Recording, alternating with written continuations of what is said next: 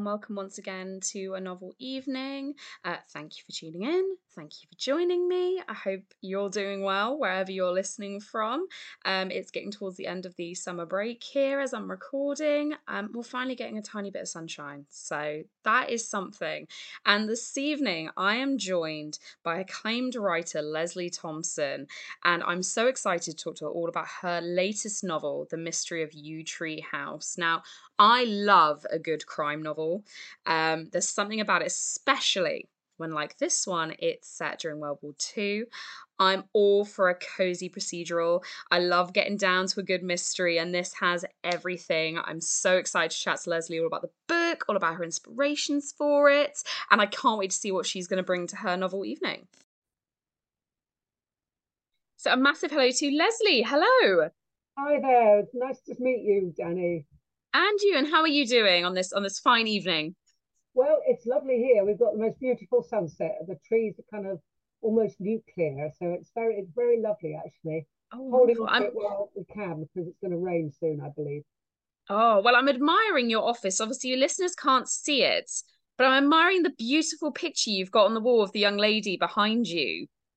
Oh yes, uh, which one would this be? Uh, that I'm pointing. that one there. Yes, it's gorgeous. Virginia Woolf. Yes, I love it. I love that you've got her there for for inspiration. Yes, yes. I mean, she's probably at that. Yeah, she is young in that that in that picture.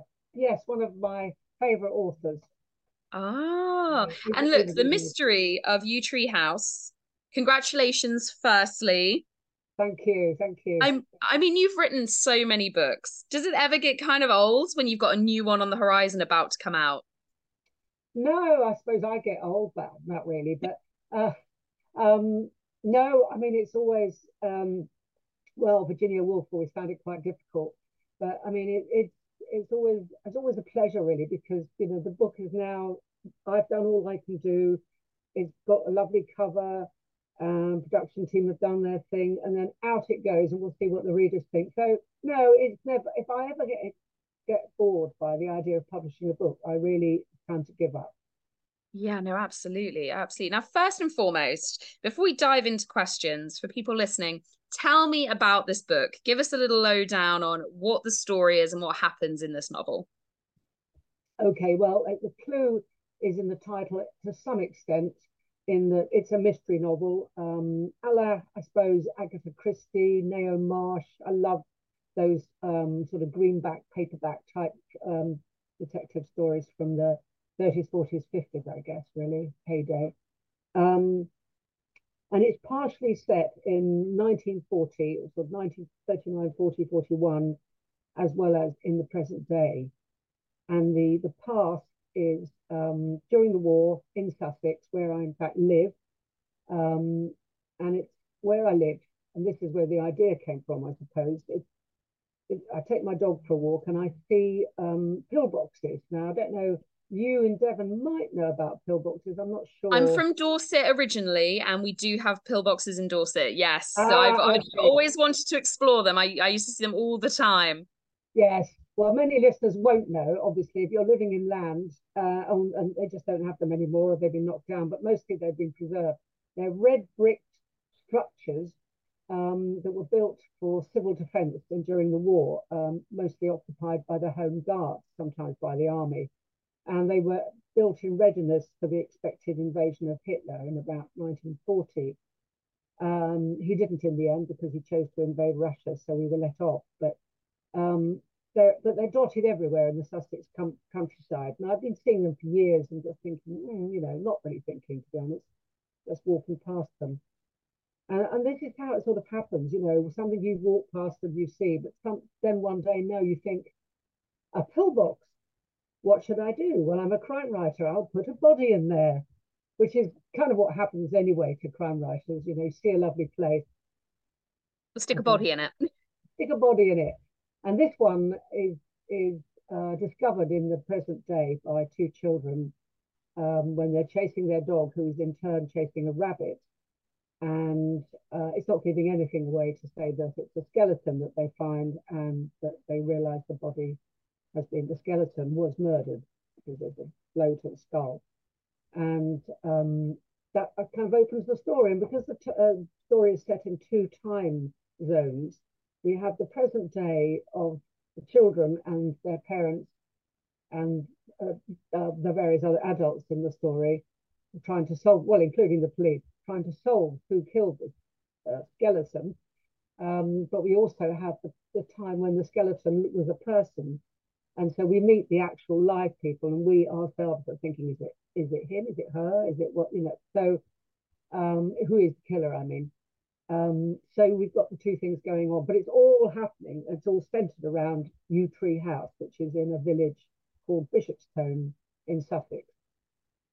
I love, I love when something is set in these kind of cozy rural areas. You know, so I grew up in Dorset, and it always seemed like the very quiet places and not very much happens. And there's something even more, almost something even more horrific when it turns out something has happened in these beautiful, quiet, everyone knows each other. And even years later, I mean, this is set in two timelines. Quite often families will still be in the area. Quite often people will, you know, returned home.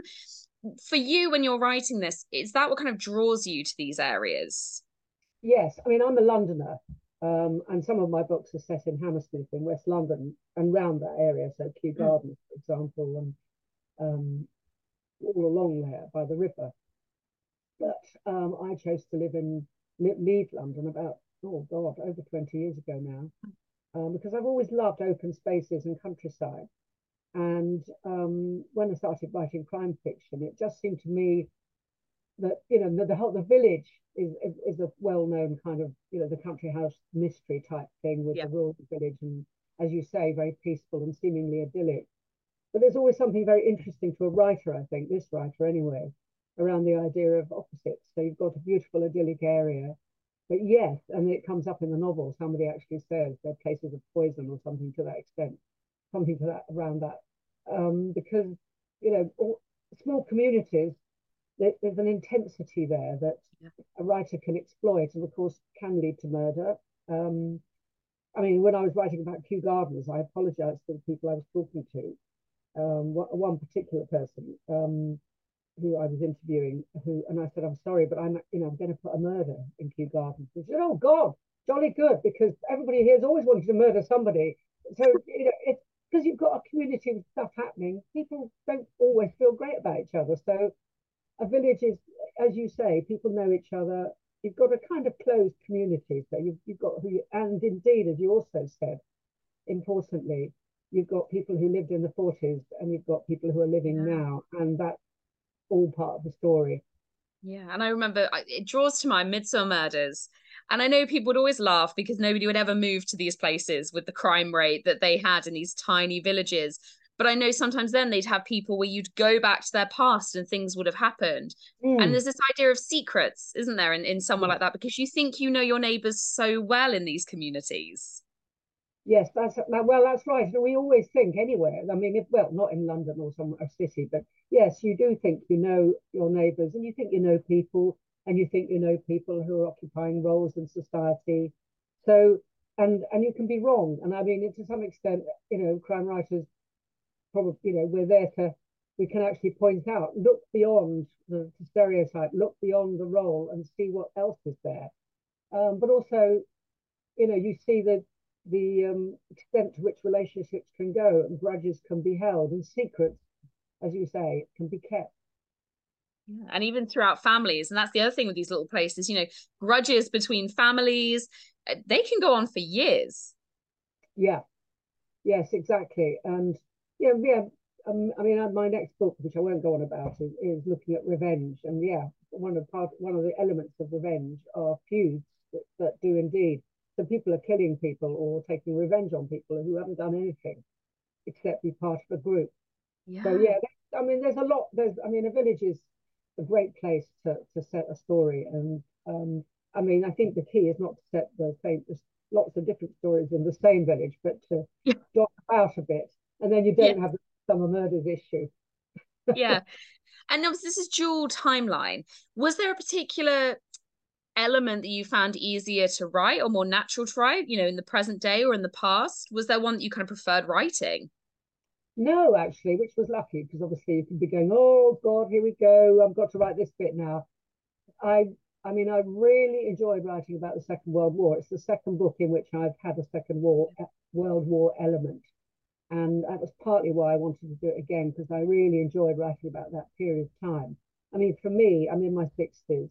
I grew up listening to my mum's stories about being a, a child in the during the war and parents and how they had to deal with it and um, I mean, I wish I could remember now more of the stories, but that that era is real to me because I heard I, heard, I asked a lot of questions at the time. I just wish I'd taken notes. I didn't, but uh, I did a lot of reading for um, the death. Uh, no, it was the, uh, the Distant Dead, which was set in Tewkesbury and is is during some of it during the war, and that just got me very interested in the home front and how sort of exploding some of the myths we, we have about Vera Lynn and well she wasn't wasn't a myth obviously but everything was lovely everybody was loyal.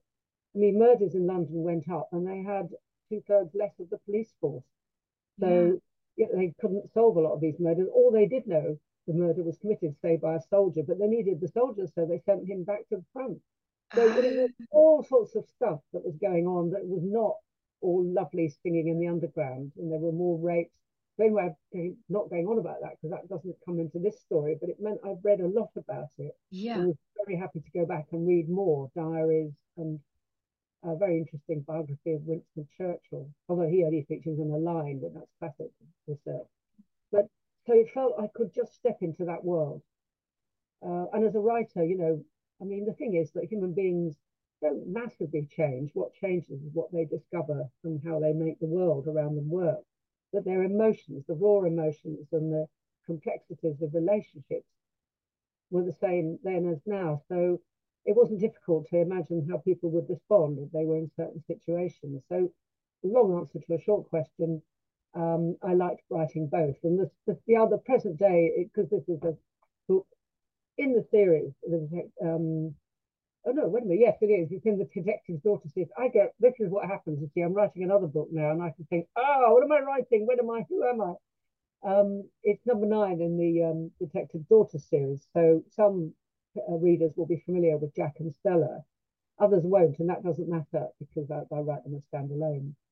Um, but I love writing about Jack and Stella and their world as well. So I was back there because I haven't written about them for a couple of years. So yeah. it was a treat to write, actually. I have to say. And I do hope it's a treat to read because, you know, it's all very well for me to say that, but. Uh, I mean, you say book nine is an incredible achievement, and obviously you've written books that aren't part of this series in between as well. How do you find it to go back and forth between these characters?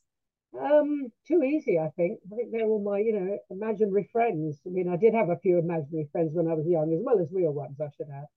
And I think that, you know, I kind of just know who they are, really. I just know who Stella is. I know who Jack is. I'm interested. I'm inventing what happens to them next. But some of that interest is, is in my subconscious. So you kind of go, oh, yes, no, of course they'd do that. No, they might do that. So it was, yeah, it was great fun. And there's a character in it called Lucy May, who's this irascible, difficult journalist who they've had an interesting relationship with over the years, sometimes annoying, sometimes affectionate and I really enjoy writing her too. She's got a really lively personality. I'm pleased with her.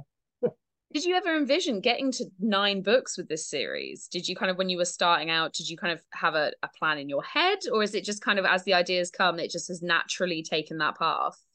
Um, I think to some extent you're always at the mercy of readers. If readers don't envisage yeah. the book, then nor do the publishers. but I mean, there are more. There are always more stories to tell about. You know, anybody. There's always what happens next. So I will write them until nobody wants to read them, I, I would say. I love that. And you just very briefly hinted that you're writing something else featuring revenge. Will this be part of the same series or is this now something completely different? Yeah, this is a standalone, but it does feature um, two of the characters from um, the which one? See, uh, it's not Death of the Mermaid. It's the, uh, the companion. The companion dreadful. I mean, you know, honestly, I'm, I'm I'm terrible at remembering the names of my titles of my own books. The Companion, the one that came out before this one, um, features uh, Freddie Power, who drives a um, well, she, she she's a mobile fishmonger, so she drives a van and sells fish. And of course, that gives her a chance to, to go all over villages. And this is also Sussex based. Uh, not my novels aren't always um, in Sussex, and uh, but and indeed in this one, she and her friend Tony, as the woman, uh, Tony Kemp, she's a police officer down in Sussex, detective. They're having a holiday, um, and they've moved to Gloucestershire. So ha- this book takes place in Gloucestershire, so that's where I'm at at the moment. And the the working title is The Shrine. Oh, okay. Okay. And, and this is a big question. But why crime? What is it that draws you to writing crime novels? Um, well, I think first of all, I want to tell stories about people. Um, and then when you get into that, uh, crime, my first novel wasn't a crime novel. That was not published many, many years ago now. Um, but I, I, think it's, I mean, it, it covers everything. Um, you know, it, allows you to write about absolutely everything uh, because that's what human beings are like. You know, so you've got relationships between, you know, families, um, relationships between partners, friends, children, all of, all of that. Um, and then you've got the way that people behave. And I, I, mean, one of the things that interests me as well is, um, which comes up because people die in my stories, um, how do people deal with that? It's not just simply, oh, mm. she's dead, let's try and find out who did it. I'm not interested in who's done it.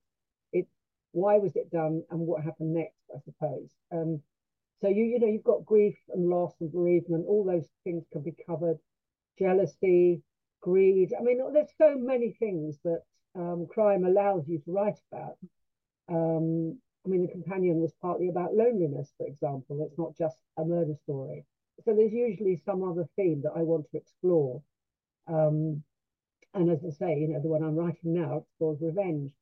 Um, but it, it, yeah, so I think that's really why. I mean, and, and I do like a good mystery story as a reader. So I want to yeah. write to myself, I suppose. Yeah.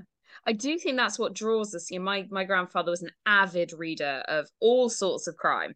He loved kind of cozy mysteries, right through to kind of you know Ann Cleeves and Ian Rankin. You know, right across the board, procedural to the kind of very much whodunits. And I do think I remember asking him once, "What is it about crime?" And it is the fact that it it shows all the facets of human nature, doesn't it? You know, and and also the people who are working to solve these things and how it affects them and and how they cope with it because that's the other side of it isn't it? Yes it is. I mean i i, I feature police officers officers in my story but i'm not stories but i'm not overly interested in writing police procedures but i need to get certain police bits right so i've got a police officer i talk to. But um, you know, we're we're we're in times at the moment when we're discovering the police didn't do their job. So there's a whole other way of thinking about things and where women aren't being, I mean, have been seen to be treated by the police as, um, as unimportant and black people, etc. So it's quite interesting to be writing about the police at a time when the police are really having to look at themselves or they're not. So you know questions about that. I don't address that too much. It's mostly in passing. Um, but I, I, think, I mean, yeah, all novels that seem, all the novels I read, and then I've, all the ones you've just writers you've mentioned, I read. Um, uh, I, I know they, they've got some complexity complexity to them that I really enjoy. And I mean, for a while I went off Agatha Christie. I read her in my sort of teens and twenties. Then I thought, oh, I mean, I liked Ruth Rendell and I liked some of the American ones, but I felt she was just letting you know, people just died, and you didn't really there is a truth to some of that. She, there's not a lot of mourning for the dead in her in her stories. People are much more, uh, but she is a terrific writer. So as a writer, I have really come to appreciate. Well, as a reader too, of course, I've really come to appreciate how she constructs a story and how she keeps you reading. Um, so I'm, I'm rereading her like mad these days. Oh, I'm so shameful. I live in Torquay. I live in Torbay. So I oh. literally live in the the home, you know, yes. Greenway is uh, 15 minutes away from me. I've never been, which is an absolute crime. I've also, I don't think I've read any Agatha Christie, which I think is just shameful as well, because I've been to the museum that's stacked full of her work and I've watched adaptations. I think the problem is my mum used to binge watch Poirot and Miss oh, Marple, oh, right. and I think that's what ruined it for me. the David oh. Suchet remakes yes, and yes. I just presumed that they were very twee, they were very kind of of their time. Whereas having spoken to more people, I think she had a darker side to her. I don't oh, think yes. she was afraid to go there. No, she wasn't. I, I mean, if you're ever going to start with one, and your mum might have other ideas, but the murder of Roger Ackroyd is a great beginning. Oh, I mean, okay. I, I, I teach creative writing, uh, and that's what that's one of the books on the syllabus um, that we teach that we teach because it's a very it's a very clever book. I have read it several times, and I see how clever it is as a result. So that's what I recommend. Oh, I'm uh, adding it. That's it. That's going to be my first Christie that I'm going to dive into. And I always say I will read some and I don't, but I'm going to do it based on that. And I was going to say to you, you know, Christie obviously had very complex plots that she was weaving. And, you know, how do you, when you start your novels, do you know who did it from the very beginning and you're working towards that? How do you tend to build your plot? Um, I mostly do know who did it, and noticed I said mostly. Um, there, there have been a couple of occasions when I've got stuck halfway through, and at one time it was my partner who said, "What if it was?" I won't say whether it was so and so or so and so, because but but what if it was the opposite sex for the one that I had it down as? And I just it was like ting, something went off in my head, and I changed the gender there and then, and they became the opposite to what they were, and the story fell into place. So I wasn't changing the the uh, murderer per se. I was changing, I was reinventing the character. I had to go through the whole novel and do lots of search and replace, obviously, but yeah. suddenly I had it, you know, it came into being. There was another time when I did actually change two existing characters and make one of them the murderer, whereas it had been the other one. So that's only twice, and I've written about 14 books. So otherwise, yes, I do usually know who's killed who. Um, although that said, I'm dithering about who about the murderer in the shrine. So, you know, it, it's sort of it's slightly at the moment the jury's out. Oh, and does it usually just come to you in, in instances like do you kind of just once you get to know the characters as you're writing them, it kind of like ah they would do it? No, mostly I do know. Um, and yeah. so and there's two where it hasn't happened, and this one where there's a doubt. But even as I'm talking to you, I'm pretty sure that the person I thought I would have do it is it's going to do it. yes, I think so. But they are developing as a character all the time. So yeah. Um, but yeah, no, I do have an idea. I don't have a hard and fast idea of the whole story, but I have an idea of, of what I'm trying to do and why I'm doing it. So yeah, I mean, so so for the one I'm writing now, it's you know I could almost do an elevator pitch and just you know it would only have to be ten floors, and I would have told my the, the potential whoever the whole story because it's quite simple in its premise. Yeah. Um, and it starts with you know I've got that I've got that stark image, um, which um, from which the title came. So that that happens, and that happened with um, the Mystery of Yew Tree House because I have the pillbox, which is this dark image and then I had the idea of the skeleton in the pillbox, and the rest came. And you had to then, how did the skeleton get there? Is yeah. the main thing you then have to figure out. Yeah, and who was the skeleton? I did, you know, I pretty much knew, but I, yeah, had to be, you know, and then I had to work out. You then you have to work out things like, well, you can't have one suspect because that's like, oh, you know. Yeah. unless it is going to be that we know from the start that suspect did it, which case yeah. the pivot of the story changes to when is everybody else going to find out and what's going to happen when that they do. Yeah. So that's a different story. Um, to some extent, Ruth Rendell did that in um, Fatal Inversion. Yeah. And she's a big influence on me in my when I went from Agatha Christie, as I say, it was for Ruth Rendell. Um, so yeah, so there's other ways, but that's I mean, this is a who done it with you know yeah bit of extra. Yeah.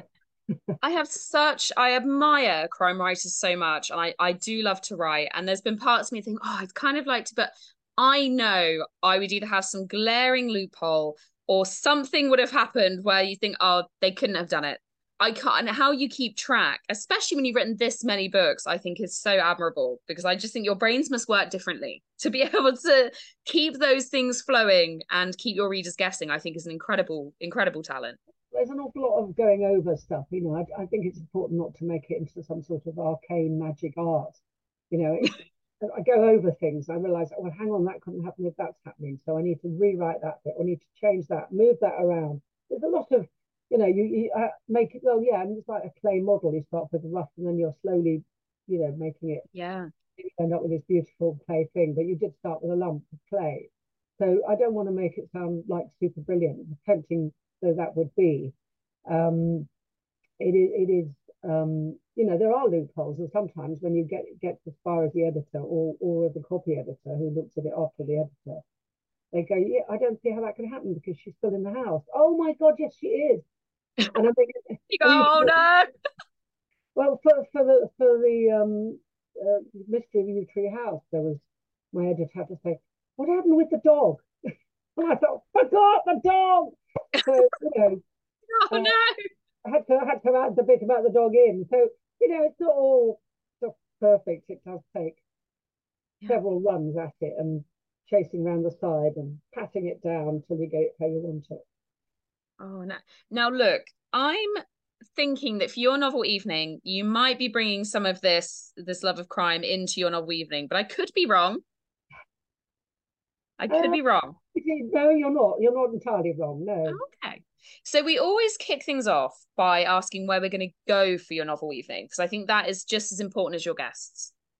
Right. Well, we're going to go to the grounds of Tewkesbury Abbey in actually Worcestershire. I've always say Gloucestershire, but I think it's Worcestershire. But it might be Gloucestershire, and maybe your listeners will have a view. Let me let us know. Let us please. Um, and I, I, in my novel The Distant Dead was based there, but it before it was based there, I mean, this is what happens. I love a place. I get get to really enjoy a place. I go a lot, and as I say, I spot a body in the corner, and I um, first went to Tewkesbury with my dog in the rain and discovered that I could take cover in the church. Well, it's an abbey. Take cover in the abbey during evensong because they allowed dogs in, which I didn't think they did. So I, and he, thank God, I thought the high voices might have him barking, but he was a small poodle and barks at anything. Yes. so we just sat and we were transported, or at least I hope he was. Um, and after that, I went a lot and I read about it. And I also sat outside in the grounds, and we've got these lovely lawns, and we've got these very old gravestones that are stacked against the wall, and yew trees, um, which are always present in in cemeteries. Um, and it's just a very peaceful place to be. So I thought that would be a nice place to meet some people. Um, I don't know whether we're meant to be eating. Um, it's entirely up to you. Anything well, goes. I, I think we could get away with it for a night if you wanted to. Well, I mean, there is a nice Italian across the road, and I'd suggest which we could on a summer's evening we could have all got ice cream from there and come across, or even gelato. I think they sell. So gelato. and we'd we'd sit and probably in tubs so it didn't get all over us, and we'd sit. There's a bench, but we'd also have some chairs to make a little circle and oh. just listen to the birds sort of flying around the top of the spire um, as the sun began to dip. Oh, and your Tewkesbury Abbey, I read a lot of historical fiction, so I've read about it in so many different forms, in so many different ways, and it's somewhere I've never been. And I'm desperate. You know, when it's one of those places you always read about that old Tewkesbury, and I think one day I'm going to go there and see it. So you're going to take me there. Well, it is a lovely place, and the other thing about it is that it's on the it's it's at the confluence, as they say, between the Severn and the Avon. So it's got two rivers meet in the town and flood. Yeah. So it gets flooded, and it's only it's been flooded not so long ago. So you've got to choose where you are. But uh, and, and, a lot of round the abbey does get flooded, but not the bit we'd be sitting on. And anyway, no, we'll be fine. And it's gonna be a mm-hmm. beautiful evening. There's been no rain. Yes, yes. We can also control the weather. yes, and everybody's at home watching telly, so it's very peaceful. There's only birds and you know little animals hopping about. So oh, that's beautiful okay I, I i can picture it so clearly as well so i love this. I do like we know we have raucous novel evenings and we've had all sorts of settings but sometimes just a peaceful setting is a good place well, for conversation. Yeah nobody said it wouldn't be raucous but oh okay. no, no no i just felt i had to say that because you know raucous i can do raucous actually raucous well it depends on who you're inviting. Well um I think I think the people I'm inviting, they, both two of them could do raucous, but with me included. But on the whole, we tend to have a lot of laughs rather than particularly raucous. But yeah, they're raucous laughs too, actually. So okay. When, so okay. let me yeah. Anyway, onwards.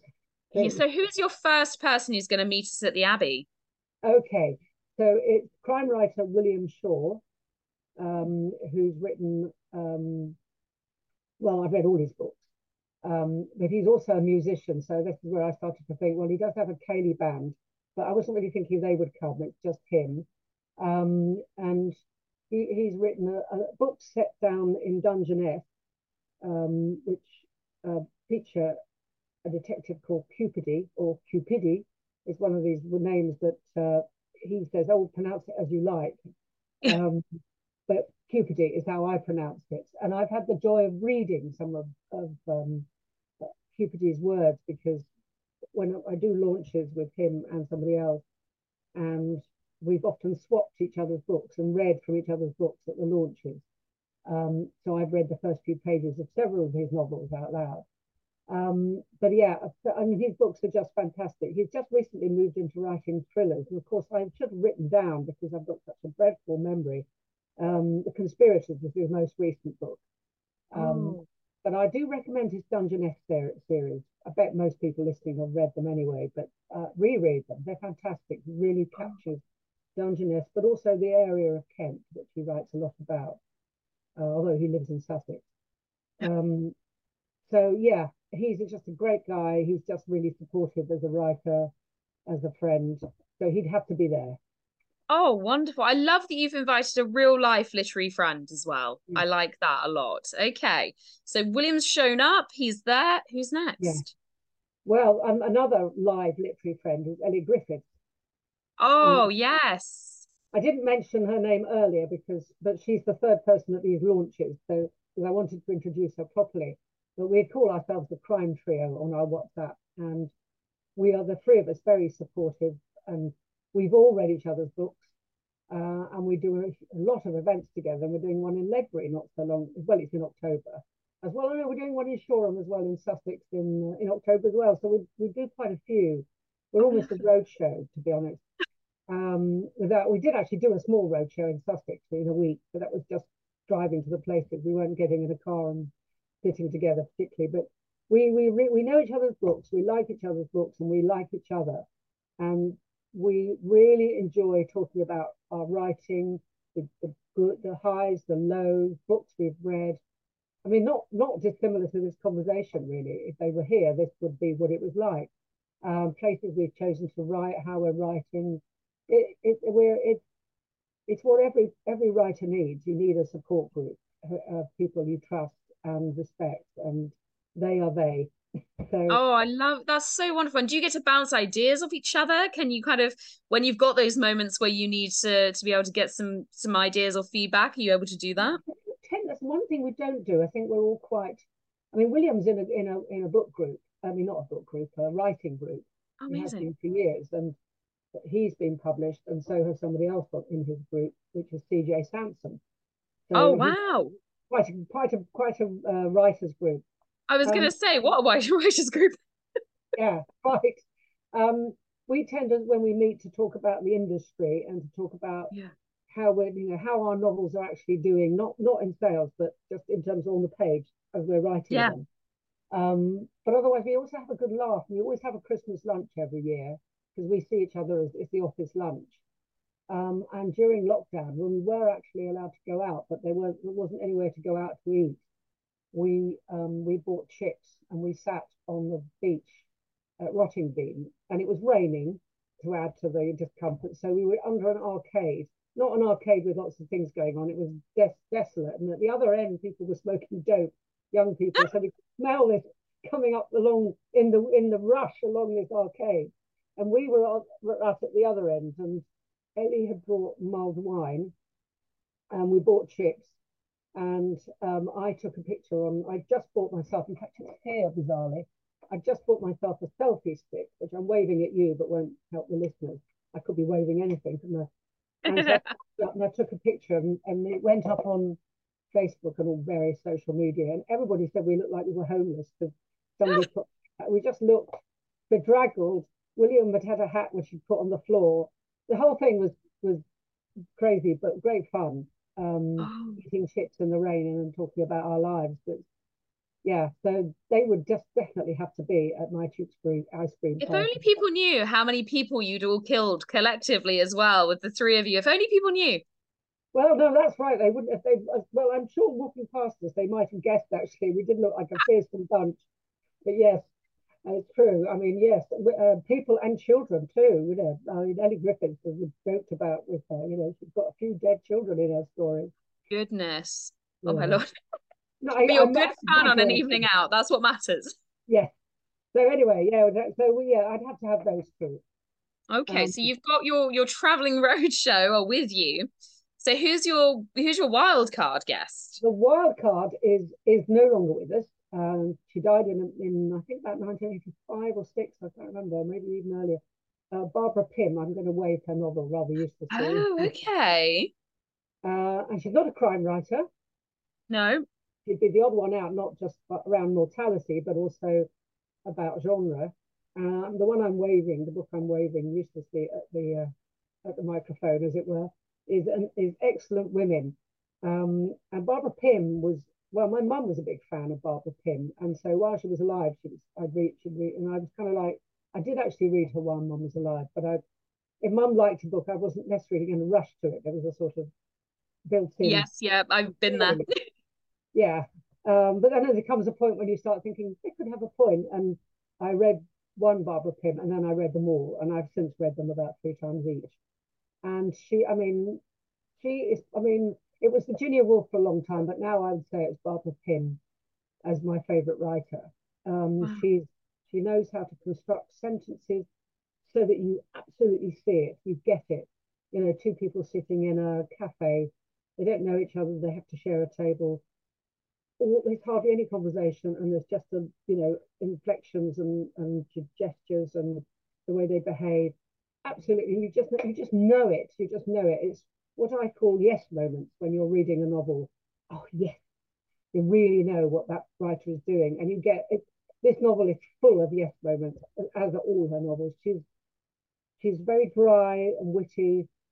She's writing in the late 40s early 50s and the other thing about her, which is something we'd all want to talk to her about, is that she was out of print for about 13 years.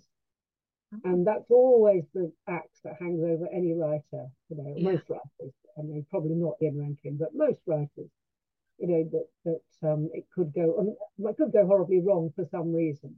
Yeah. Um, and it did for her. She she went out of fashion, and she got a letter from her long-time publishers she not even a you know didn't even take her out for lunch. Although personally, I wouldn't really want her to be taken out to lunch. To be told no. what would you want to eat and could you swallow? But at least some sort of meeting where you just had a coffee or something out of conversation. Some, yeah. Yeah. Um, but she got a letter saying end of, and she just had to go. Okay, and she'd never given up the day job, so she carried on doing the day job, which oh, wow. was working um, as a, I think a researcher for a little a little organisation that dealt with um, some sort of archaeology thing. At, at the moment, it escapes me what it was exactly, but it was in a tiny little room in Bloomsbury on the top floor. It was one of those old-fashioned offices with creaking floorboards, and she writes very well about people working together. Uh, actually, because of yeah. that, she knows about working, and she just kept. That was it. She kept writing, even though nobody was publishing her. And then one day, um, the Observer ran a piece, as they do still, on writers being asked what they thought of, you know, who, they, who, who was their most favourite but underrated writer. And two people, Lord David Cecil and poet Philip Larkin, said Barbara Pym. And all the publishers were like that. Whoa, who is this Barbara Pym? and suddenly she found that everybody wanted to know about her. Well, she had novels sitting there; she'd been writing them. Yeah. And so she she published, and she was shortlisted for the Booker. She didn't actually win. Oh, um, what a turnaround, though. Well, a total turnaround. And um, her books were published all over the world then, and suddenly she, she was doing really well. Unfortunately, about five years later, she got breast cancer and she died. Oh, so she didn't really live very long to really appreciate the level of success, but she did have it. And I find her a massive inspiration around the idea of, you know, things aren't going well, writing wise, keep going, you know, and to have that happen to you, to be just summarily dismissed. And she was in her late 40s at the time. She wasn't, you know, she wasn't thinking perhaps she might stop writing. Uh, and to keep going, I just thought was it, she's a she's a role model so I'd have her, and I know that um, William and uh, Elly would really enjoy talking to her as well because she's just a very interesting writer. So I don't know what she'd think of us all being crime writers. Uh, oh, I don't know. I think she'd get on board. I think she'd get on board with that. Well, I'd like to hope. It's very hard to know. I mean, I've read a biography of her, and she's a funny stick. Well, I'll tell you one thing she used to do. If she, she used to just with her sister, she never married, and nor did her sister. Although no, did her sister marry and he died? I can't remember now. Um, but they ended up living together anyway. First in a flat. I mean, she never had much money because she didn't make any didn't make any money out of publishing yeah, books. Of course. And you know, she was writing literary fiction, so that sold even less. Until and then she did make money after the Booker yeah. Prize and stuff. Um, but that was late on in life. So her sister, who had been, I think she'd worked at the BBC all her life in the in the music library. She um, was the one who had the flat and then could buy a house. Yeah. So they ended up in a little, well, in a village actually. She, they ended up, in fact, she could talk to us about living in villages because they ended up in a village in Oxfordshire, um, and went to the local pub. And but they were both churchy people, so they also they very quickly found a community with the local church. Um, but what she used to do when she was living in a flat in, in London is they'd sometimes just follow people. And like she, the next door neighbor, they didn't want, what's he doing? Who is he? Let's find out. So they'd see him going out in the morning and they follow him. Oh my word. Get in a car and go follow his car. So oh, you could go to all sorts then. Yeah, and she was slightly a stalker. In fact, I mean, if she was a man, she would officially be a stalker. So she is a stalker. But women are stalkers. What am I talking about? somebody who dumped her. She just used to go and look through the window and stuff. So there's a darker side to her, which I think we would also dig up and question. That her. would, yeah, perhaps that could that could work in your favour in this instance. I think so. I think we'd all be quite sort of sorry. We've never done anything like that, Babs. Can't you know? but how beautiful as well. You know, your mum used to read her. You know, yeah. quite often my mum read a lot of Karin Slaughter, and I used to be ah. very kind of like a bit sort of sneery, you know, I kind of like, oh, it's not my bag. And then I remember picking up and thinking, actually, she had a point. Yeah, no, Karin Slaughter, there's a very good one. I mean, it's terribly painful to read, but it's very good. Now, what's it called? It's about a family. Um, and the sister gets murdered, but I won't say more than that. But I'm not a plot spoiling because I can't remember the title. Oh, it sounds it sounds familiar though. I I um, recognise it, but I can't think of the name either it's not. It's a one-off. It's not a. It's not a one of her. You know. Yeah. Not a series, but it's not one of those. It's it, it's a one-off, and it's a mother and two daughters, and there was a father. He's alive still. I'm not sure about the mother, but and one of the daughters goes and lives away, but one of them dies, and it's just ghastly, and it's just ghastly, and, but it's so well written, and it's so good about relationships. That's and the thing. Her things are so dark, and yet you can't stop yeah. reading. Yeah. Yeah. No, I, mean, I, I haven't read her for a while now, um, but I really, yeah, I really enjoy her stories. I think they're great, and she's so different. She's one of those classics that I was in um, at, a, at a, a, festival in America about five years ago, and she was speaking at it. Oh wow! And, um, she's very funny on stage, and she hates yeah. and she hates babies. And she was just being funny about it because she got asked, "Oh, you don't like children?" No, I can't stand them. but I think she quite liked her own her niece or nephew or something, but babies were, oh, get them away. You know, she was just very funny, but she was very yeah. human, real. I, I, I liked her. I think you have to to write what she writes. I think you have to be funny in real life. Yeah. You have to be. You have I to always think that. I mean, she. I mean, I went up later and said, I just have to say, you did make me laugh. That was very good, and she was gracious about it. I don't usually sort of fawn. I thought I've got to speak to her. You know, she was just terrific. It was a really good. It was an entertaining yeah. um, session. I'm sure people have seen her here. She's probably very, you know, she's great. But I love her books. But yeah, your mum was right. Karin Slaughter's good. She was right. It's it pains me to admit when your mum's yeah. right, but she was right. And look, this is the moment where I ask if there's anyone who's not welcome at your oh, evening. Yes, now this was oh god, I haven't come up with somebody. I've failed here. I've come up with the with the trait of the person, but I I mean it's not going to surprise you that I can't remember. It was a man, and I can't remember his name and he would be dead now. So this is really going to be. Um, so a dead I, man. and I, I think I had to read him. I was reading him for research. And oh. all the way through, he was making me so cross. Um, and I was just thinking, no, you're wrong. You're completely wrong about this. And he was dead. And I kept thinking, if you weren't dead, I would kill you, or I would want you dead. And I. It was worse. you can't even tell him he's wrong. No, it was. I mean, it was so I was asking my partner today, and she, and she couldn't remember either because I, I, mean I was you know, you know when you're sort of reading something and constantly swearing. Yeah. And I was doing that, and I have I've gone through my Kindle, I've gone through my bookshelves. Can't remember who it was. I mean, in some ways that's a good thing. Yeah. Because I don't think he deserved to be remembered. but it was it was wrong. You know, it was just everything was wrong around attitudes to women and something else and something else, and I just was furious. Well, he would definitely not be invited. But whoever invited. you are, nameless dead man, you cannot come. no, you cannot come. Uh, you're not invited. Uh, and he probably, if he's dead, he probably knows who he is. Uh, uh he knows somewhere he's returning in his grave with his ears going. I hope so. So that, that's the person. Because otherwise, I couldn't really think. I know I really couldn't think of people I wouldn't want. It's a I tough mean, question.